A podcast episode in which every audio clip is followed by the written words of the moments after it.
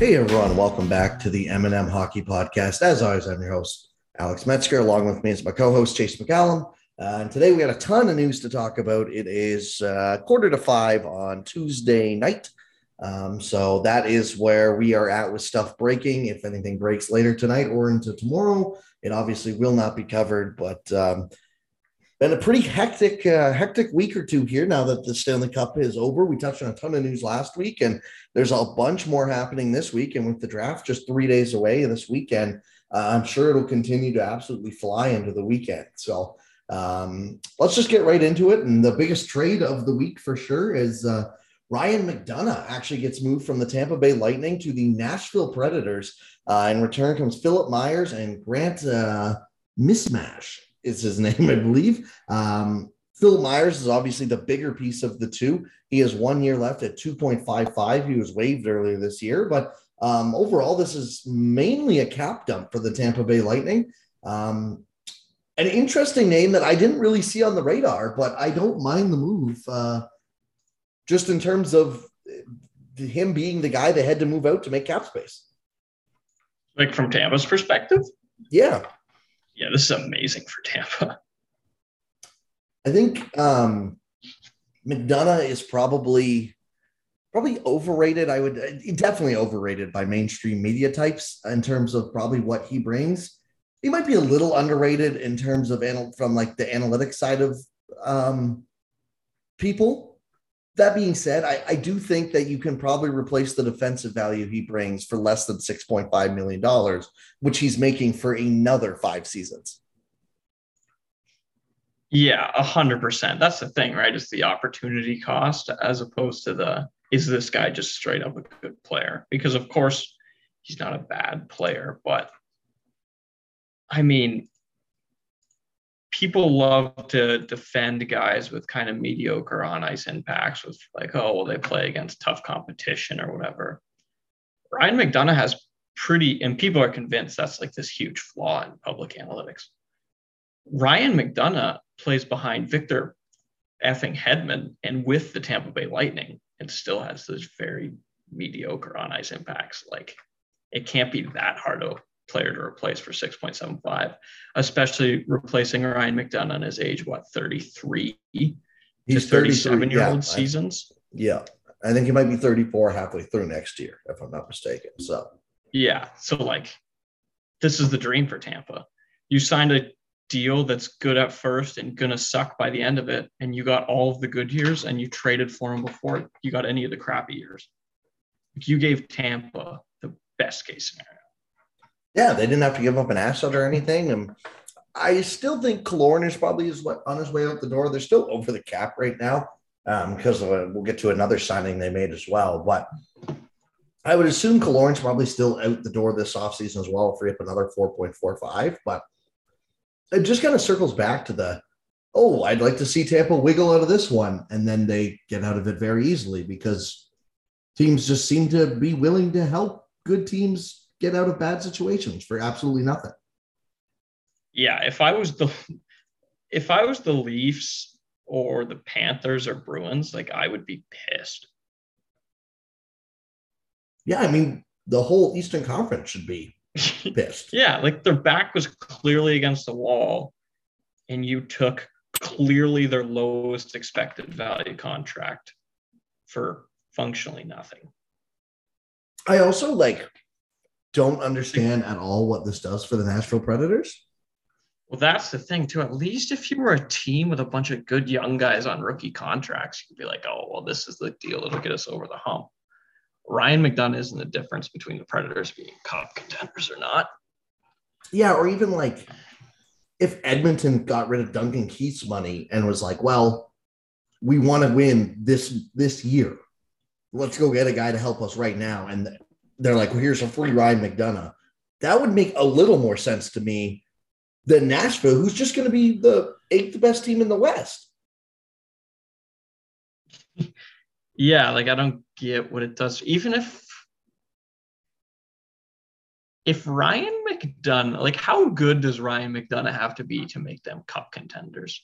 Like let's pretend he's Cale Makar. He, yeah. There's probably not contenders. contenders. yeah, even if he's Cale Makar. I mean, they'd be a lot closer to it, I guess, because they also have Saros and Ned. But like, yeah, like he's still. I don't think they would be true on contenders because it looks like they're going to lose Phil Forsberg this offseason too, right? Like, yeah. At which point, like, no team with Matt Duchene and Ryan Johansen making 16 million as their one and two C's are going to be true cup contenders. yeah. So like kind of just paid to tread water for a little bit. They have worse cup odds in 2022 than the Sabres right now. And that's, that's a little tough. Maybe, maybe that's, that's probably too far. I, yes, I, I, was going to say I can see it, but I, I that, that might be a little extreme. Yeah, but that's still, like if you could bet directly against lines, I would I would do that. But still, okay. But here, who's going to make a bigger difference this coming year? Owen Power or Ryan McDonagh? Before accounting for cost, still probably Owen Power. At the very least, it's close. Cost adjusted, there's no way it's anyone but Owen Power. No. But I think the more interesting question is holding AAV constant, and it still is probably going to be Owen Power. Yeah, like if you just look at war at the end of this coming season, there's a not there's a I'd say a 50-50 chance that Owen Power is higher than McDonagh. Maybe even a little greater than that. Yeah, like because there's a decent chance power just has to be average-ish. And the other thing is with McDonagh being 33, we love to excuse it when teams in general, and then especially older guys, kind of slow down. It's like, oh, well, he played a ton of hockey recently. And you know what? It's probably a really, really good excuse because playing that much hockey has to be horrible on your body. He's played almost a full season's worth of playoff games over the past three seasons because he's been on the Lightning. Yep. And like playing big minutes too. Like that's the thing. Like there was Huge times minutes and heavy minutes too. Yeah, they would give him the defensive responsibilities instead of Hedman sometimes. Yeah, because because as much as I don't think his his net output justifies his contract at this point, but he's still a good defensive player, very good defensive player. So if yeah, you're just taking D zone shifts, which are really hard on your body as a defenseman and you use to block shots, that's your guy. Yeah, exactly. So like I just I do not understand this from Nashville's perspective. I think people are giving it way too much credit, especially given his Wait, contract and age. People gave this uh, credit to Nashville. Oh my god! On the main, every mainstream media would love this trade for Nashville. Oh, I don't like that. I didn't see. I was not.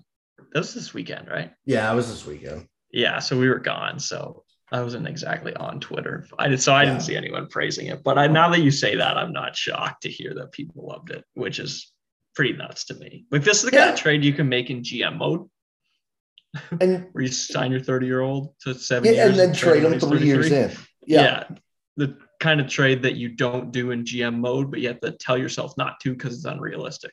And they just mm-hmm. got they just got away with this in real life, which is yeah, truly exactly. Amazing. Like the the constant narrative I saw was this is just a guy cut Tampa had to cut because of cap casualties and Nashville got a good player. In, in reality, Sure, but I think it's a guy Tampa would have liked to move away from because he makes $6.5 million into his late 30s. And Nashville's going to be getting very, very likely the worst seasons of his career. Yeah, 100%. And if you if you look at his, his results over time, they have been going down because he's a 33 year old defenseman. And it's not exactly mind blowing. Again, yeah. And if like Nashville would have gotten a third round pick even with this contract, I would have understood it more because it's like, yeah, you might plan to rebuild for two or three years and whatever. Then he's a good veteran presence, right? But like, you just, I mean, you didn't really give up an asset, but you didn't get an asset back either, just for an aging contract.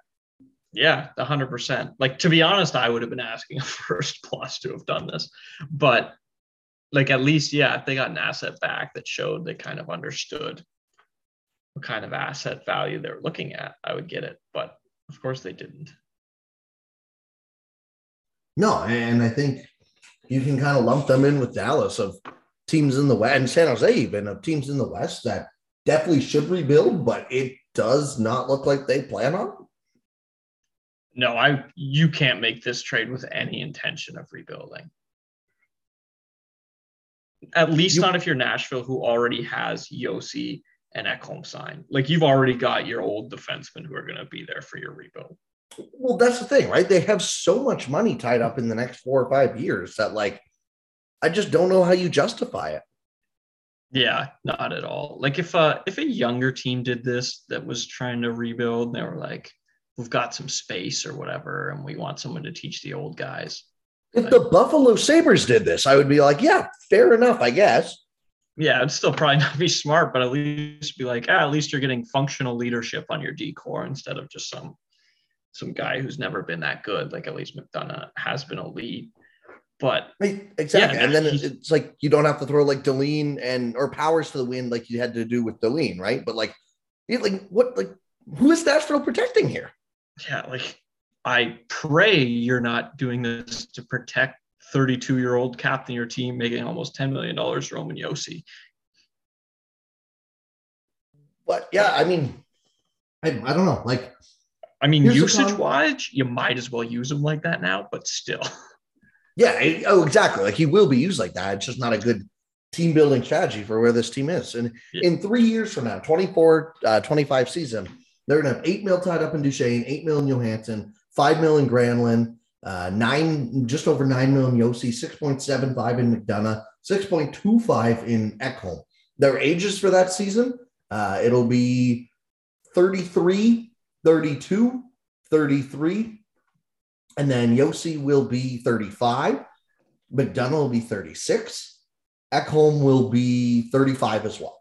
So have fun with that. Yeah, they're well on their way to being the San Jose Sharks, the way they've looked the past couple of years in like what, two years, one year. Yeah, and even truthfully, by that year, Juuse Saros will be 30 years old. Yep. Like he's not some 22 year old young goalie. No, not at all. And they don't this is just a treat of a cap sheet. I, just, I, I couldn't get over this move.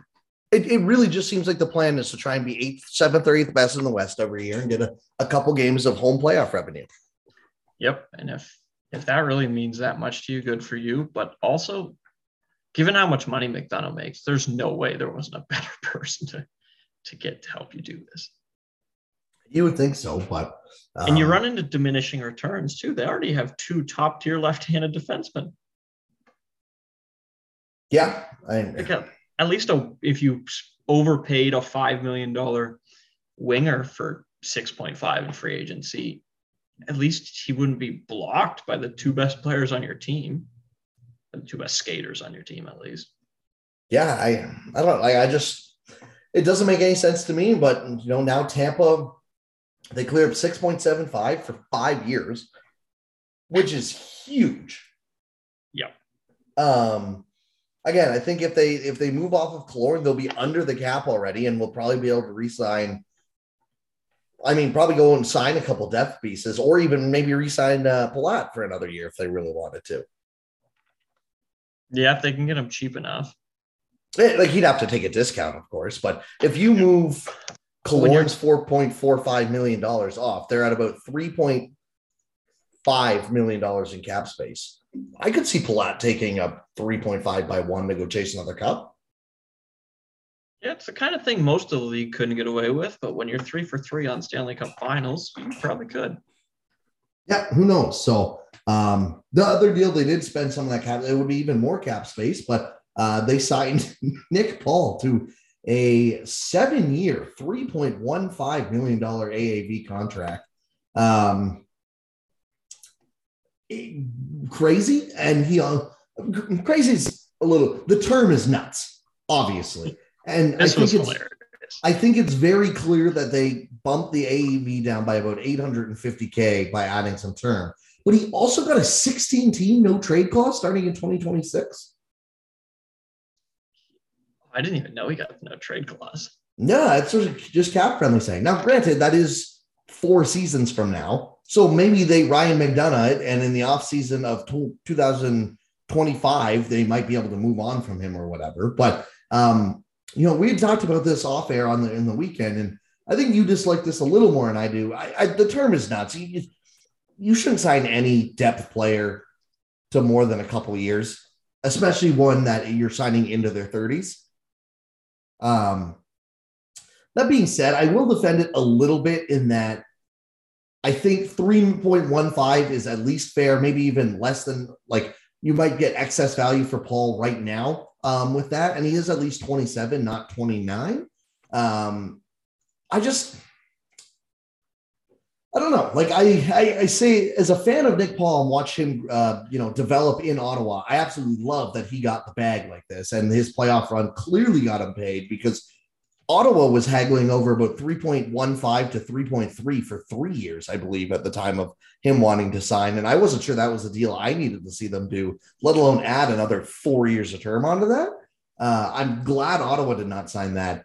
But the other part of me kind of goes, Tampa doesn't give a shit what this contract looks like in six years. No, so does it, certainly not. Does it matter?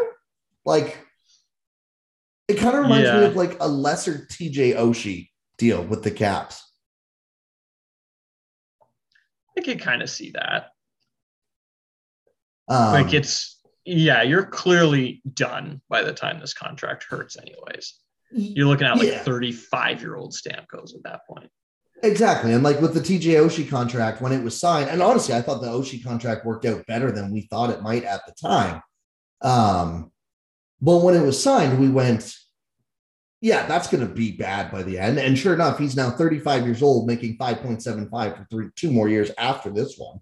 So three more seasons total. And had 25 points in just 44 games last year, couldn't stay healthy. So uh, I, I kind of see it as that as like, obviously, I don't think peak Nick Paul is going to be good as peak TJ Oshie, but also the, the cap hits a lot less too, right? And he's a little younger when the contract expires. Yeah, one hundred percent. It's like he will be a lot worse, but for half the money, that's fine. The thing I was a little confused by, like, I'm sure if you plot war whatever against AAV next year, this contract will not be a particularly big outlier either way because it is relatively cheap. So the downside was capped. But what kind of shocked me was like Nick Paul offers really not that much offensively. So who are you competing against for this? I it kind of sounds like he was going to get four by four or more in the market, which is kind of crazy. I guess playing on a cup winner does a lot of things. I was just say he also he was their two seed the entire playoff run, and they were in game six of the cup finals. So yeah, now he's not a good two seed. No, I'm not really saying I think teams should have been signing him for that. Yeah, you know, no, you're right. Like it happens all the time, right? Yeah. So I'm I am a little surprised that the AAV is still this high with a no trade clause and this amount of term though. Yeah, I was a little bit too. If you think you, if you told me he got seven years and a 16 team no trade clause, clause halfway through the contract, I would have told you the AAV was closer to like 2.75. Who did Nashville sign? Was it like the Calle Järnkrok deal or something? Or it was like seven by two? Yes. Yeah, that sounds, yeah.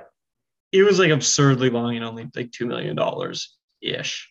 I would have guessed it would have been closer to that. But I guess the uh, Colton Sissons. Colton Sissons. Oh, is that it? Yeah. Yeah. 2.8 mil, 2.85 for five years. Okay, so I guess I guess it basically just is a modern version of that then. Yeah. So I don't know. Like I I don't hate it. I, I do think the one point you raised on the weekend was a fair enough one of like there's Nick Paul's available every deadline. But at the same time, I think there's also something to be said that you don't want to be giving up those assets every deadline. They already heading into this year don't have their second. So in the 2022 draft, they only have their first. They don't have their second, third, fourth. They do have uh, Chicago's fourth.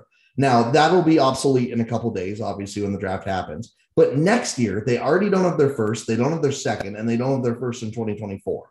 And they don't have their fourth in 2024 either. So they're already only starting to work with a third, fourth, fifth, sixth next year. So let's say Nick Paul just cost a third and, well, I think what it, what it was, a third and Matthew Joseph, I guess, is the deadline this year, right? Yes. You don't even have a sec. Let's round up and say maybe that's a second round pick instead of adding Joseph you don't have that second to work with already. So you're already starting from behind, unless you want to trade your 2024 second. Um, so I, I, do think there is something to be said where it's like, well, maybe we can save a couple assets at least for a year so we can, I don't know if restock is the right word, but just save some going forward. So then they have their second round pick in two years. Or if there's a bigger fish available and they have the cap space, they could use their second for that, right? Yeah. And that part's definitely fair. I would say, like, the other advantage of being Tampa Bay and being smarter than everyone else is you should be able to find somebody who can do that for cheap, but you're paying for certainty. Like you're paying for a high floor here. Yeah, and I do think that um, Nick Paul will fit this team really well in that he doesn't have to just play center. Like he plays left yes. wing as well. He can even play the right if you really need him to. So he's going to be a guy who will probably slide up and down that. Like he'll be playing with Kucherov and point some nights, and then playing playing with like Pierre-Edouard Bellemare and like Patrick Maroon on the fourth line some other nights. And yeah. there is value in having a player like that who can just kind of do everything and be relatively effective for what he's needed to do. Yeah, like the Swiss Army knife, the coach's coach's wet dream of player mm-hmm. right there. Exactly. So um, yeah, I don't I didn't hate the contract. I think they're one of the only teams that could get away with signing this and not having it be absolutely absurd. Yeah, if Dubas gave this contract out on July 1st, people would lose their minds. yes. And honestly, like maybe rightfully so, given that I, I, think you can argue that one of the benefits of having Point and Kucherov and Hedman take insane discounts is you can go and overspend by a million dollars on Nick Paul or whatever right? Yeah, Which is, gives you a lot more margin for error.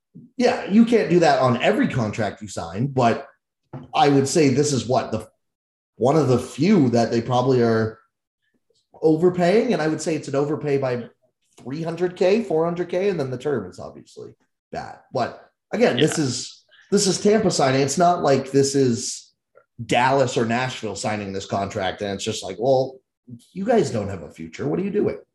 If uh, I saw a tweet by like a fake Bob McKenzie account saying Jim Benning's the new Sharks GM. Like if Jim Benning is the new GM and signs this contract, everybody's like, "Oh my god, he's learned nothing. What an idiot." Yeah, that's the reaction.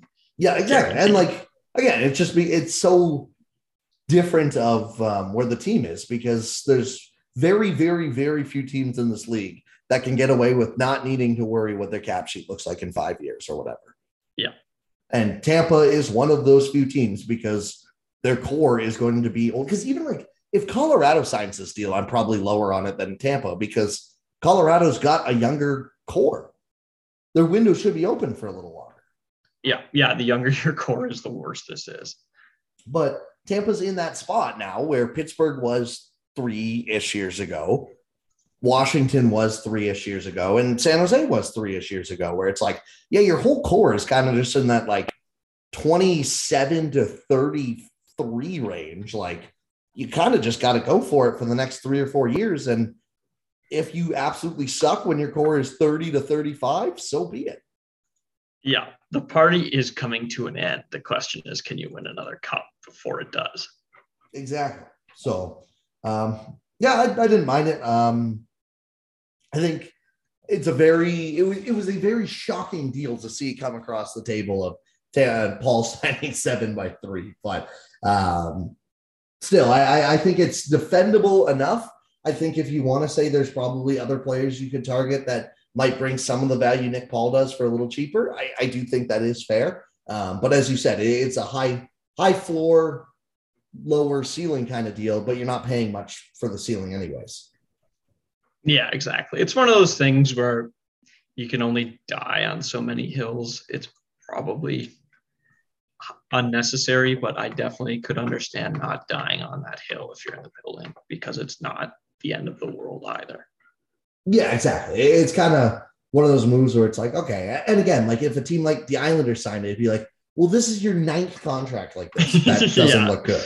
Right. Like if you have one of them, you can live with one of them maybe it's not the most ideal thing in the world, but you can absolutely live with it. It's when you start having four or five guys that are Nick Paul's level signed for like seven years, where it's like, okay, what what what are we doing here? Like hundred percent. Like I, if I was in that building, I probably would just put my head down and just be like, well, I'm saving the ammo for another day. Yeah, exactly. Um, all right, there's a couple other signings as well. Let's get to let's get to the other the big one, and then we'll get to two smaller goaltending signings. Uh, Brock Boeser is looking like he's going to sign a new deal. I haven't. Oh yeah, it is official. Okay, it's on um, cap friendly. Yeah, yeah. Uh, three years, six point six five AAV um, for just under twenty mil total, nineteen point nine five oh. Um, he gets a slight raise from his contract now. His current AAV was five point eight seven five, and this will basically walk him to uh, being a UFA at 28 years old. I'm shocked that this deal got done, to be honest. I all signs kind of pointed to Vancouver and him parting ways, and Vancouver maybe not sure if they're going to have the cap space for him, but they end up bringing him back, and I think on a fine enough deal. Like I don't, I don't love that it walks him right to UFA, but at six six point six five is probably assuming Brock Boeser bounces back a little. He had a down year this year, but I think over the duration of his contract, he will provide this in value. Yeah, I didn't realize how bad he was, but this year. But if you're Vancouver, you got to bet on the uptick. You painted yourself in that corner. You don't exactly have enough. There's no better option for Vancouver than just hoping it works out with Brock Boeser.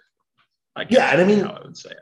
Even his down here this year, he had 23 goals and you know 46 points in 71 games. It's not amazing, but it's not like this dude was a 20 point player this year either. Yeah, exactly. Like you weren't going to sign anyone in free agency with more upside than this or for this for that cheap or anything like the alternatives are almost certainly significantly worse at which point i think it's a good contract yeah i think so too especially because they're a team that you know they they're not really sure where they are in the rebuild but you kind of got to figure that out pretty quick because Pettersson's already 23 and hughes is already 22 like you don't have six more years to kind of screw around with this. Yeah, you got to figure it out. And if Boeser isn't one of those guys, the nice thing is by keeping the term down and the AAV relatively low, it's cheap enough that if you decide you need to move on from Boeser, that that ship has sailed, you can do so and probably get really good assets back because he's shown enough at a young enough age. Somebody will probably rightfully talk themselves into the ability to fix him. Yeah, one hundred percent. Um, it's. Uh, I think it's a thing where if he, even if he, you know, as long as he just kind of scores twenty five goals over the next year or so, even if they they determine he's not um, part of their long term plans, he seems like the absolute typical guy to get a first and good prospect at a deadline or whatever in yep. like a year or two, right? Like hundred percent. With two years left next year, if that's not working out, first plus easily. Yeah, exactly. So um, I don't. It's a fine. I was just more surprised because you know they they're kind of pinched for salary cap space. They have two point one in projected space right now. Um, they have they don't have a ton of people to resign. Um, they don't have really, really anyone to resign. I just kind of I don't know. I, I, was a little surprised. They have 10 forwards under contract and seven defensemen right now, uh, two goalies. They have Matthew Highmore as an RFA. I don't think he'll cost a lot. Um, it just kind of seemed like they were going to walk away. And granted, they did get uh, what's his name from the KHL, uh, Andrei Kuzmenko, the 26 year old on an ELC. So that's going to hopefully provide some value for them. And so is Podkolzin is supposed to come over this year too. So they, they are getting some ELC value, I think, cooked into their roster here, and that's going to help. But um, the other thing was like the report is that like Tyler teams might want to trade for Tyler Myers. Oh my god, that would be epic. I just like this league is incredible. And like I saw, I can't remember who, but it was someone uh, more stats driven in the uh, Vancouver market, but it was just like, I don't know what people like what NHL teams see on in this guy because his his analytics are bad, but like his eye test is even worse. Yeah, it doesn't take a genius to figure out that Tyler Myers isn't a great player. Was it like Durant or somebody? Uh, I, I genuinely can't remember. It was yeah. something like that, I think. But yeah, like um, it's one of those things too where it's been mediocre everywhere. He like he doesn't. It's not like he's had results anywhere he's went. Yeah, he had some. He well, not some. He was very promising for like one to three seasons. I forget exactly how many as a teenager in Buffalo. Yep. And then it went That's down it. the drain there. He got moved to Winnipeg. And had one good playoff run as the third pair defenseman in Winnipeg. Yeah. And then was mediocre basically the entire time. And that, yeah, he was third pair behind Byfuglien and Trouba, I think, for that run mm-hmm. too. And he's been horrible his whole time in Vancouver. I could not imagine adding this contract on purpose unless you're getting like a Canucks first round pick or something. It's a here's Friedman on Tyler Myers rumors. Vancouver is a price. If you're willing to pay that, they will talk to you. Oh my god. Yeah. like uh, it'd be tough to tell people with a straight face, be like, "This is our price. You got to meet it, or else I'm keeping Tyler Myers." We need a second, or I'm keeping this guy. Like, yeah. What? Don't lowball me with no third round pick for our replacement level 32 year old who makes six million dollars a year. Yeah, yeah, for another season after this coming one too. Yeah.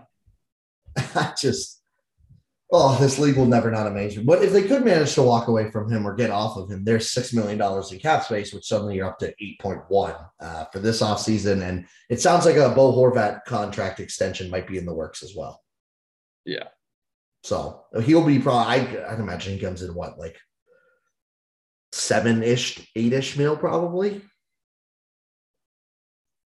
He'll be expensive, I would think. Yeah. Let me see what evolving hockey has him projected at. He's at 5.5 right now. So he's getting a raise off of that. He's already yeah. the captain of the team, which I think would probably factor into a little more as well, right? Yeah. And he's been like a 50 to 60 point pace guy while playing huge minutes. I would think it'd be a pretty expensive extension. I'm going to say he stays with the same team. They have him at eight times 7.128. So, yeah, seven mil, eight years, which seems right around the range I would expect. Yeah, I think the model won't be too far off on that one. I don't know if it'll be a good contract when they sign it, but I probably wouldn't say. I mean, he's going to be 28 when he kicks in. Yeah, I mean, let's be honest. It's a 28 year old who's never been super amazing signing a seven or eight year deal. yeah, the base rate on those things is horrible. But yeah, uh, yeah, that that sounds about the right range. Yeah. Um, all right, we got a couple other things to go through. Uh, Scott Wedgewood signs a new deal with the Dallas Stars, which I didn't really realize he was even in Dallas, but he had a decent season too, I guess, last year. Uh, he's also way younger than I thought. He's only 29 years old. I could have sworn he's like 36.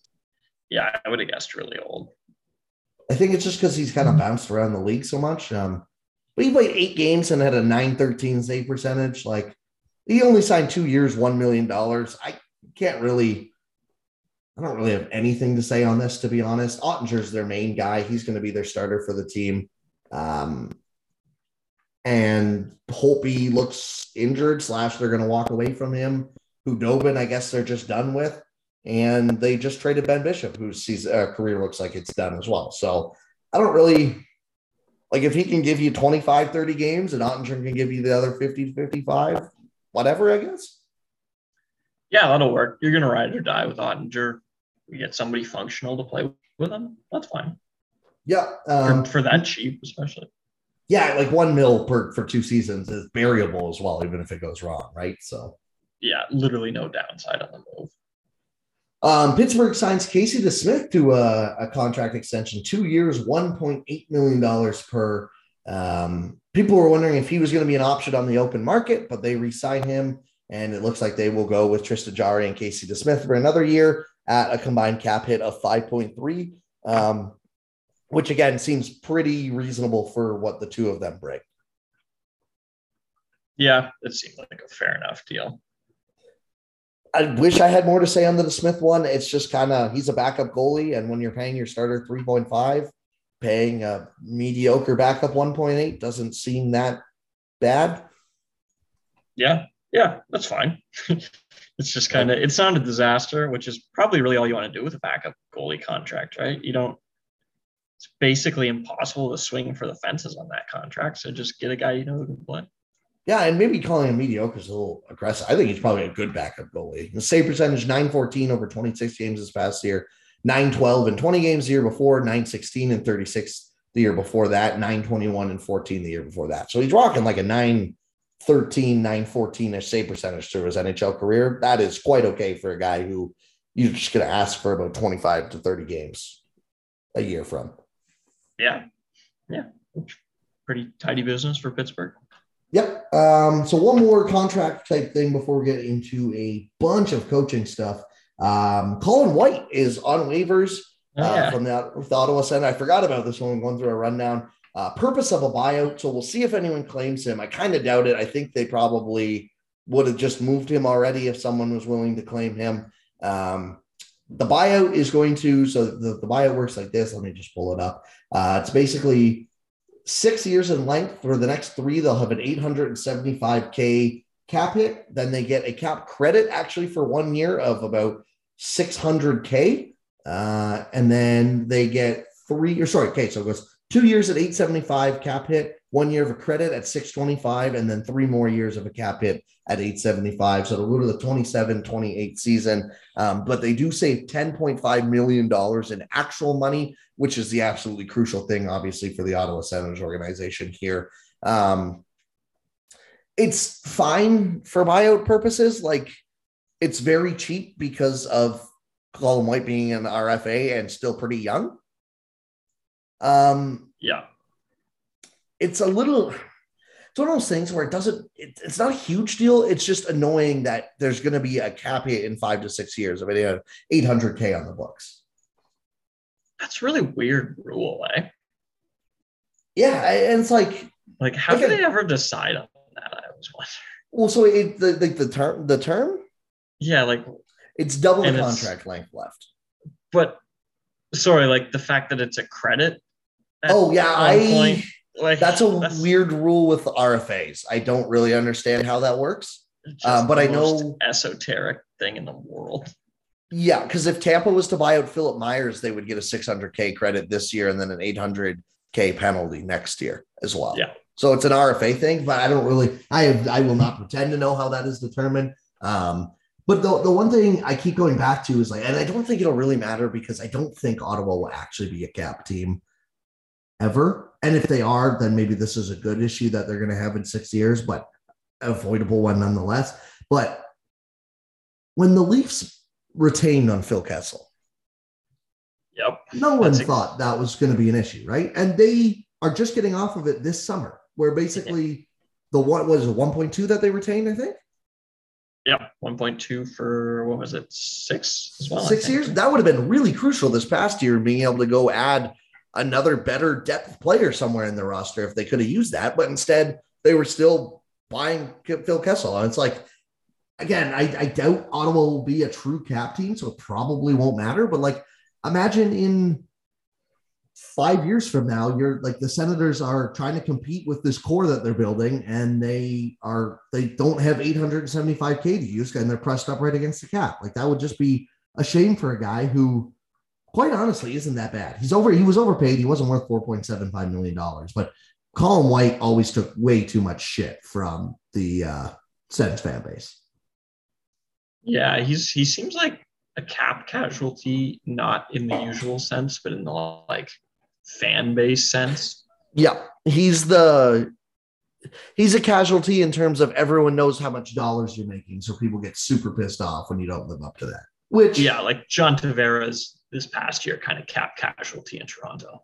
Yeah, exactly, and obviously to a lesser degree, but um, yeah. that's why exactly why I think Colin White is going to go out and kill it with it, whatever team he signs with. I think he would be a prime candidate to sign with like a Tampa, a Colorado on a one year, one mil dollar or one mil dollar, one million dollar deal and absolutely crush it out of the park because I think teams will see kind of like Nick Paul. If he can, you know, he can work in up and down the lineup in an extended role. And if he goes on a long playoff run with the team, teams will be lining right back up to give him a three by three deal or whatever because he's a fine third line player. Yep. Yeah. He's just the most generic, like, dude ever. Mm-hmm. Yep. Like, and he's by all accounts, he's, he's really young. good in the room. And yeah, he's only 25 years old. So it's not like if you sign him to three or four years, you know, next year or whatever, it's not like you're signing him into his late 30s, but. Um, yeah, 100%. It seems like a good rebound can, or I don't know if it'll much as be a rebound as just going somewhere else, but. Yeah, I, I think he will kind of benefit from not having the pressure of like, uh, um the the fan base on him. You know, like if he signs a a close to league min deal or a deal under two mil, basically, and the expectations just aren't going to be there. So Yeah. I think that'll benefit him a lot. And he's the kind of guy, I don't know exactly how the actual dollars work, but I know you, with regular thing contracts, you at least get paid. I think it's two thirds of the money. Yes, So this is one, this is one third. Oh, okay. Yeah, But- so RFA contracts buyouts are one third. Okay. But he still made some decent coin on that contract and he will still be making some money from the Ottawa Senators. Go play for a winning team. Yep, exactly. Like he, uh, especially for a year or two, and, and like that's the best way to rebuild your value. You know, like te- teams in the NHL love to pay winners. Exactly. Hey, Tampa, you need a you need a mercenary for a year for 900K. Exactly. Same with same with Colorado. Like, hey, you want uh, your Nico Sturm replacement or whatever? Here you go.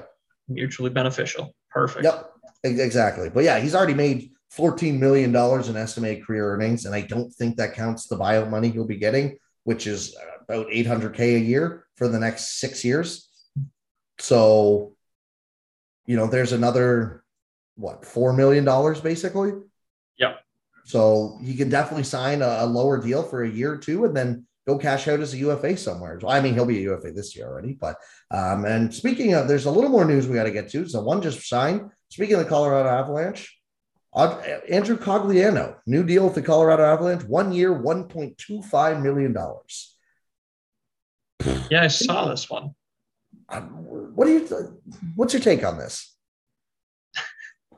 Is this above or below variable? I forget. I think it might be right on the edge.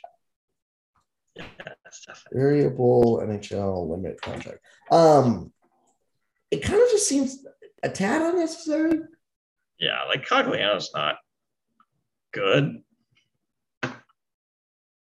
Not a train wreck, but he's 35 and not good to begin with. It is dead on variable limit. He had One point one one- two five is the variable. So He had one point in 18 games with the Avs. yeah, like he was a good or like a fine player on the depth run, like a depth player on the run or whatever. But like,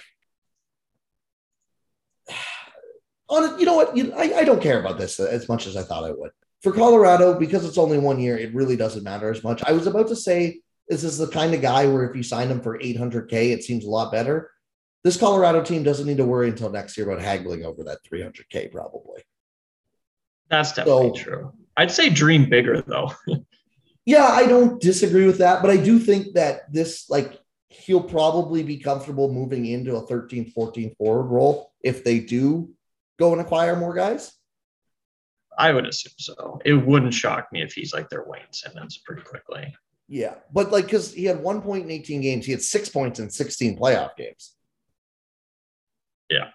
So, um, and again, like in And the that's playoffs, what you're he- paying for, guaranteed. Yes, absolutely. And in the playoffs, he worked himself in and out of the lineup too. So it's fine, I guess. Yeah, it can never be that bad because it's variable, but it's probably not necessary either. No, it's not super inspiring, that's for sure. No. But I'm, I don't know. There's always something to be said about good in the room and keeping. I don't know. I, don't, I never know how much value to put in that. I don't put a ton of it, but if that's what the extra 200k is for, then I guess. Yeah, I would say you're the Avs already.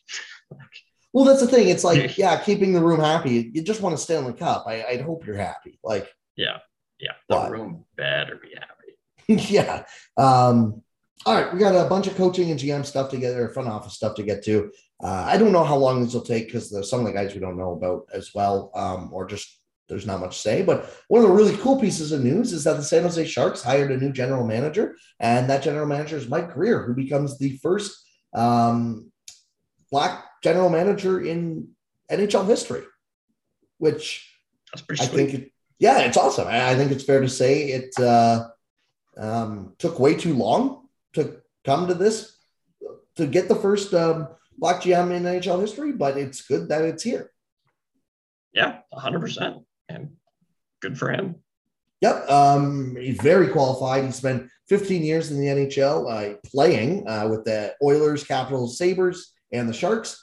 Um, and then he's also been, he was a scout in Chicago from 2014 to 2018, assistant coach with the Devils for two seasons, uh, becoming before becoming an advisor with the New York Rangers. So he's played, he's scouted, he's coached, you know, he's been in the front office. I, I think this is, uh, a very fair kind of guy to take a take a shot on while you're uh, retooling here. Yeah, get a little creative with it. Um, you might as well. We always talk about everybody loves the GMs of rebuilding teams, and everybody's convinced that the a lot of the good teams aren't as smart because it's probably easier. Way easier to sell um, you're bad. Now, the interesting thing will be does San Jose and their ownership think that they are rebuilding? Well, yeah. Which, God, hopefully they do. But yeah, um, I I wouldn't be shocked if they don't.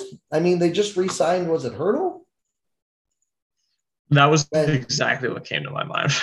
Hopefully they do. That's why I said the word hopefully, not they definitely do. Yeah. Um, and I mean, like you can make Hertl work in a rebuild, but kind of felt like that also would have been an all right way to, you know, kind of kickstart your rebuild and get some more assets for a guy who will be probably past his prime by the time you're good again. Not ideal uh, for rebuilding, but like whatever. No. Uh, they did fire their head coach this week before even uh, announcing the general manager position, which is always an interesting dynamic, but not shocking. I think then the general manager can come pick his guy. And to be honest, I don't really think Bob Boughner is that special of a coach. Yeah, it was probably best to move on. You don't really want the lame duck coach sitting there for longer than you have to.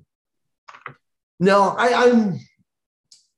Well, and again, like I, I wonder if they had, if they knew uh, Grier was going to be their GM, or how much, if he had any input in this, because sometimes you do see when a team's rebuilding or whatever, the uh, new GM will actually keep that coach around for a year because they want to save their bullet or whatever, right? Um, yep. Whereas obviously now the first guy he brings in will be quote unquote his guy, so he will have one less bullet to use when it comes to if things do go wrong. But um, yeah, I don't know. I'm not uh, upset about this move at all. I, I think it's I don't really like I don't have a super strong opinion of Boughner one way or the other. I just don't think he's he's I don't think he's amazing by any means. Like he missed the postseason, I think every year he's been a head coach. Yeah, With he's just kind of generic coach three in my mind. I'm sure he'll get another shot elsewhere, and everybody will make the classic retread jokes, and that'll be that. Yeah, probably. I mean, yeah, uh, exactly. So, um, yeah, it'll be interesting to see where San Jose goes from here. They definitely have a lot of work to do. So, uh, it'll be something to keep an eye on. Um, another team that signed a, a head coach, and the joke was that Tampa, or they were just waiting until Tampa was out of the playoffs, and then that's exactly what they did. Uh, the Detroit Red Wings hired Derek Lalonde as their head coach. Uh, he was the Tampa Bay assistant uh, coach for the past couple of years. Um, he apparently is only 49, which shocks me because he looks like he's like 60. He looks like a Bond villain from the 80s. Yes. Um, it's, I, I, have really nothing to say too much on this uh, coaching hire. I think it's a very obvious connection between him and Steve Yzerman, who yeah. would have hired him back in Tampa probably. Um, he's coached just about everywhere. He's been assistant coach in um, at the U of Denver for a number of years.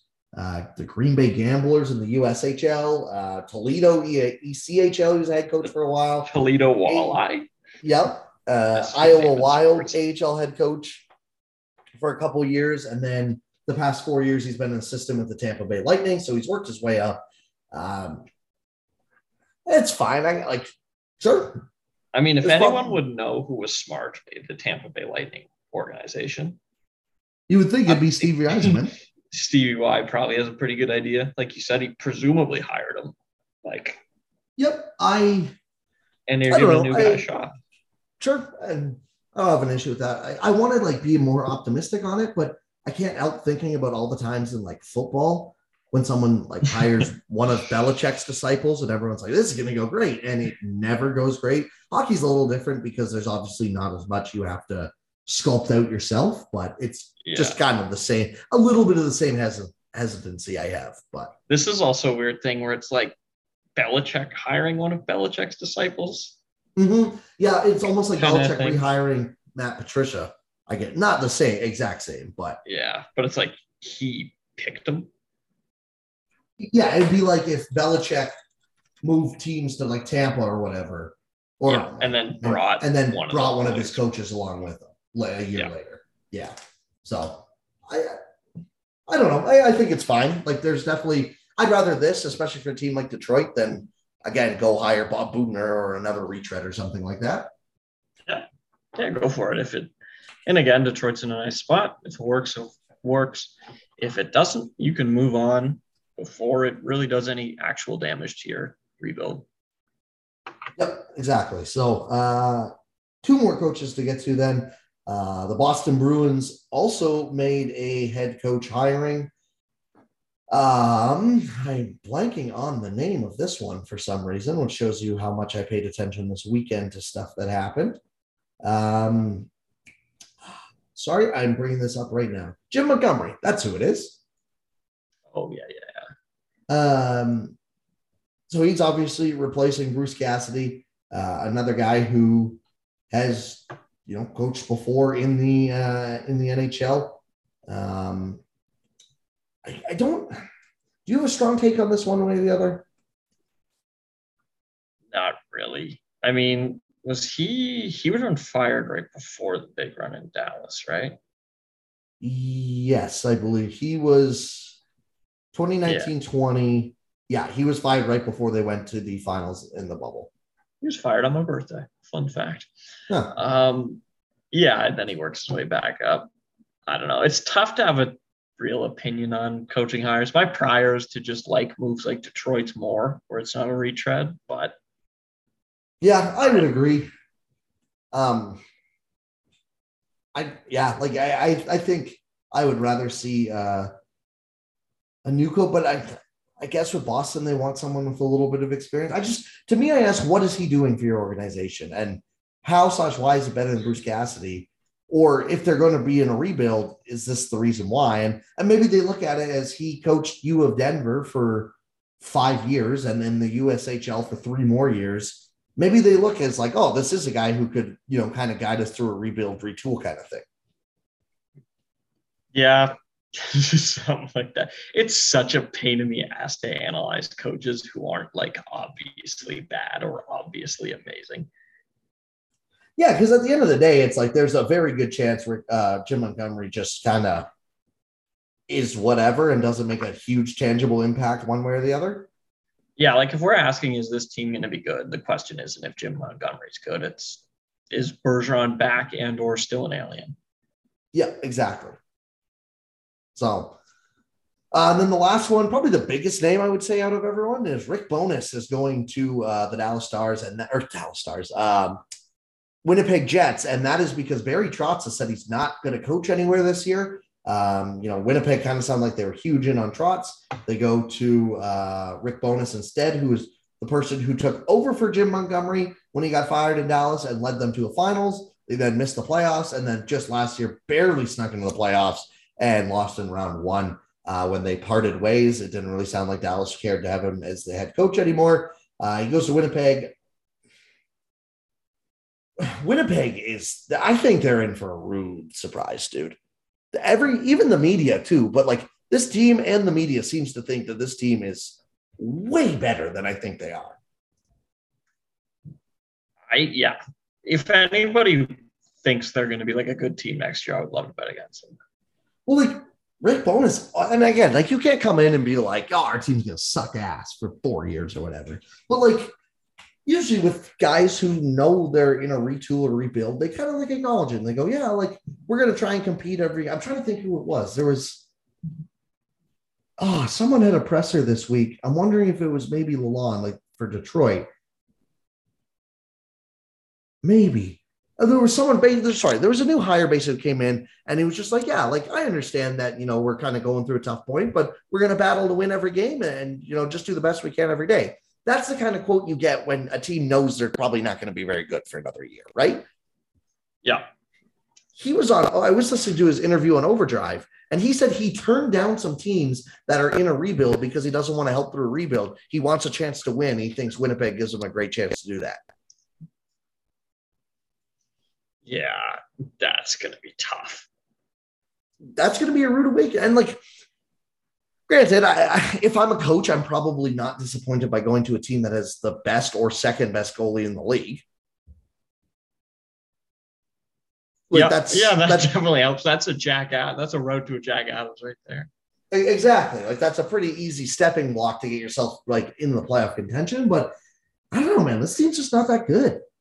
I also, think it's do you want to know how much of a retread Rick Bowness is? Uh, he's been coaching for like three decades.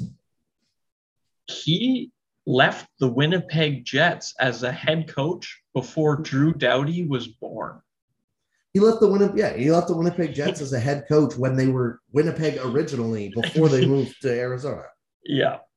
Yeah, like here's his, and then he played in the NHL for a couple years, played 173 games over about six years uh, stopped playing in 84 and then started coaching in as a play head coach in the AHL for Sherbrooke in 82 83. That seems insane. Um, 84 85, he was assistant coach with the Jets for three years. Um, then went to the AHL for two years as head coach, then got promoted to the NHL in 89 with the Winnipeg Jets. Uh, then in the AHL for a couple years, then Boston for a year, Ottawa for four years as the head coach. Uh, the Islanders as associate for one, then head for two. Phoenix for six years, head coach for one, and then assistant again. This dude's had a wild ride. Uh, Vancouver assistant coach or an associate coach for like half a decade. Um, to be fair, through some pretty good Vancouver teams, and then onto the Tampa team from 2013 to 2018, and then Dallas for 2018 to last year. Um, I don't know, like he's made the playoffs other than like once you get into the 2000s, he's made the playoffs basically every year as a head coach, which fine, I guess. But he hasn't really done anything with that other than the finals run. Yeah, and like looking at the teams, I'm not sure it's he, there was that much to be done with them. But that's going to be a common problem here too yeah, like I think it's kind of time we start realizing that like Mark Scheifele isn't a top 10 center in the world. Blake Wheeler is not only not an analytics god or, you know, top five winger anymore, he's actively hurting the team at five on five.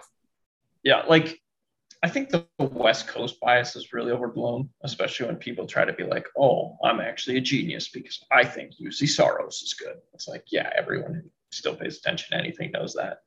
But then I see the Winnipeg Jets, and so many people are still convinced so many players on their team are good because of 2016 17.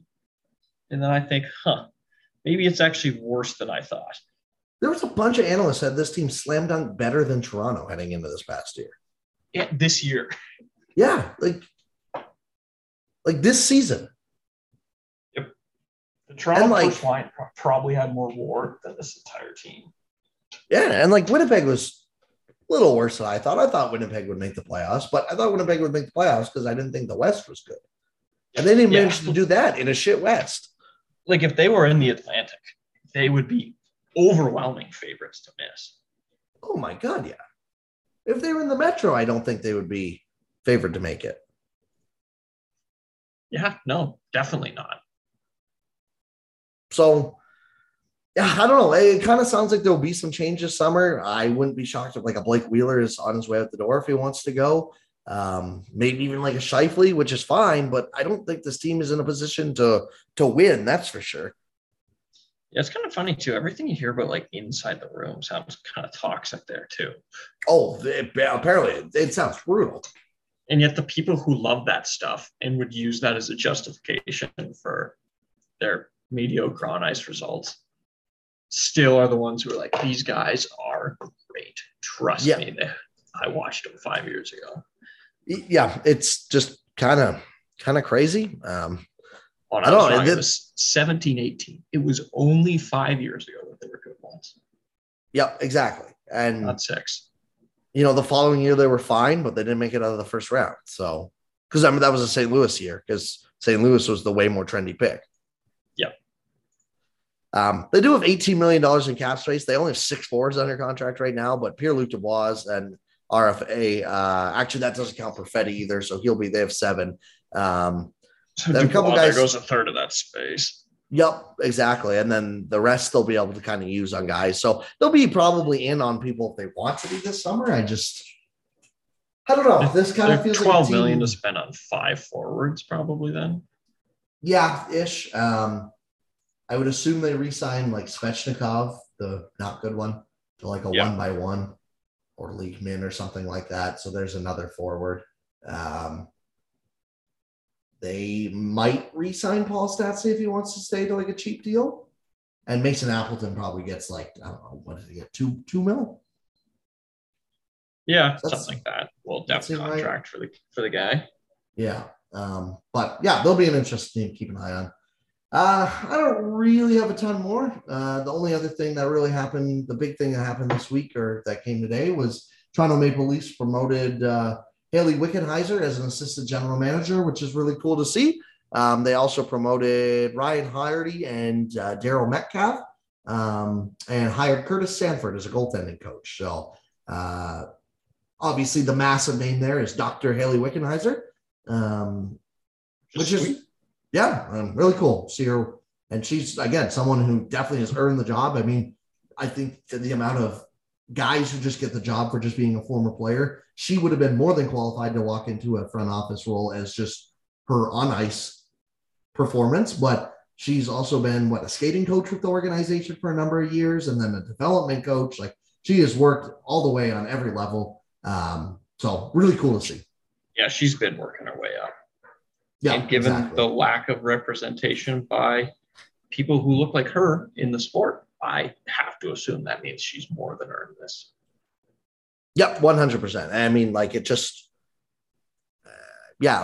Anyone who like has anything to say about her, all, all it's always amazing. So um, yep. that's a cool hire to see. I don't have a take on it one way or the other, other than it, it's nice. Um, you know, it's a good story for someone who seems to have absolutely earned it, and that's always what you want to see. Yeah, one hundred percent. Um, that's all I got. Was there anything else you want to touch on this week? I don't think so. I don't think so either. Um, as always, you can find all my work at lastwordonhockey.com and my stuff on uh, on myself on Twitter at NHL Sends and stuff. Chase has been pumping out the draft content on uh, um, actionnetwork.com and you can find him on CM at CM Hockey 66.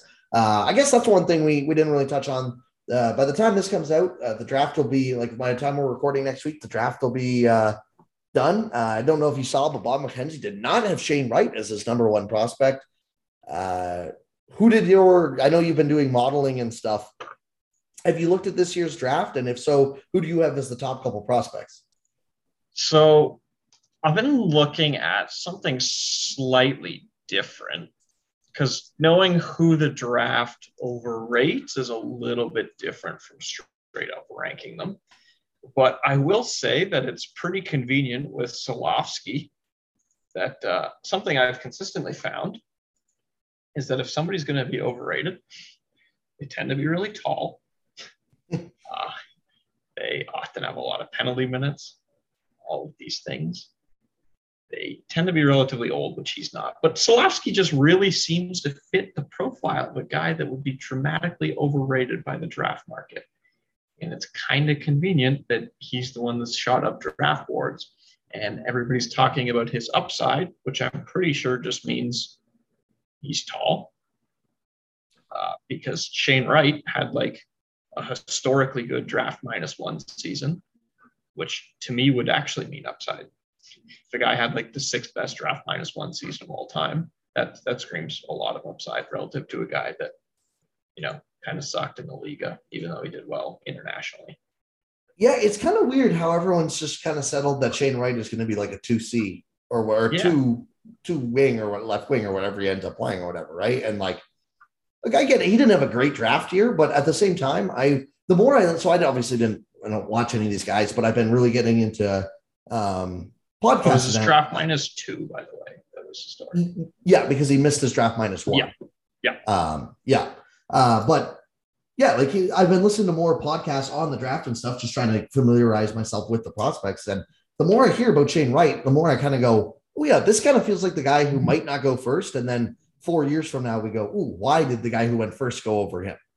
Yeah, it sounds like something where it's going to be like we galaxy brain the living shit out of this for no reason. Like Joakim Kemell uh, produced at twice the rate of Slafkovsky in the same league, despite being younger and five foot nine. If Yeah. you want to talk about upside, that sounds like upside to me.